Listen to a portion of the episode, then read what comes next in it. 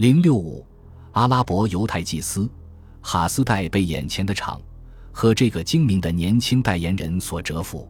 面对这位终生浸染于高深文化的人，他似乎只能完全接受这种文化的思想及其表达方式。当然，前提是不会对他的犹太教造成任何伤害。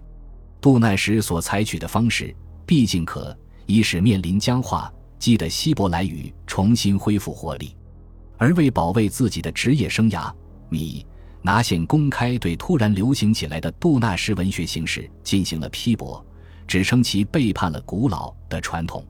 但是，作为萨阿底的得意弟子，当他的老师看到杜纳什的诗作时，称其为以色列从未见的作品，并且在当时也是非常正统的。面对米拿县的抨击，这位年轻的诗人不为所动。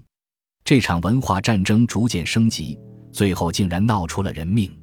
米拿县并不打算保持缄默，他知道他的敌人肯定像被匕首刺中一般，决心拼命一搏，因此他也不想就此罢手。哈斯代冷眼旁观，享受着这场决斗式比赛一般的争斗，并最终向。杜奈什竖起了他那赞许的大拇指。当米拿县拒绝继续保持缄默时，哈斯代认为这是在向他本人挑战。这场有关希伯来文的战争已经不再是一场纯粹的学术争论。在一个安息日，这位犯上作乱的老秘书在自己家里遭到暴力袭击，他的头发被扯，并被投入了监狱。他漫长而终。成的职业生涯终于用仇恨画上了一个残忍的句号。显然，这样的惩罚并没有让伟大的哈斯代伊本沙布鲁改变自己的初衷。但是，绝望却能够造就天才。米拿先正是用被他的对手嗤之以鼻的那种严谨的韵脚，给他的老主人写了一封信。深情的回忆和沉重的负罪感，就像滔滔洪水冲击着哈斯代的良知。良心上感到不安，还是问一问他天堂里的父母吧，愿他们安息。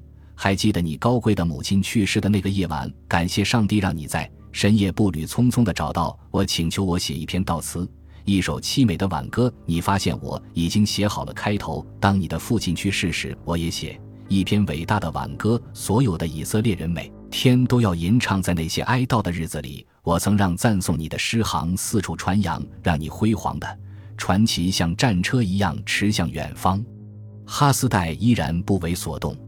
即使把米拿县从监狱里放出来，他也止步，是一个残疾人，这辈子肯定已经完了。他那些余恨未消的门徒将会继续他的事业，而他们心目中真正圣洁的希伯来文必将在历史上留下新的一页。只要还有人在读希伯来文，那么有关其真性的激烈争论就。会一直持续下去。然而，在当时，杜奈什及其倡导的文风、动人的圣经体与强烈的时代性融为一体，毕竟获得了成功。他的希伯来文平顺和优雅，并将其植入到一种清新的希伯来文学之中。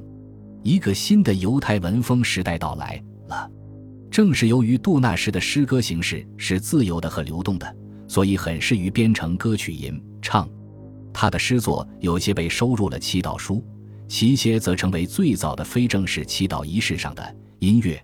安息日之夜唱的圣歌，米拿县的幽灵仍然在庄严的学术研究机构里游荡，而杜纳什的诗歌却登堂入室，每一个家庭都会在安息日的烛光下吟唱。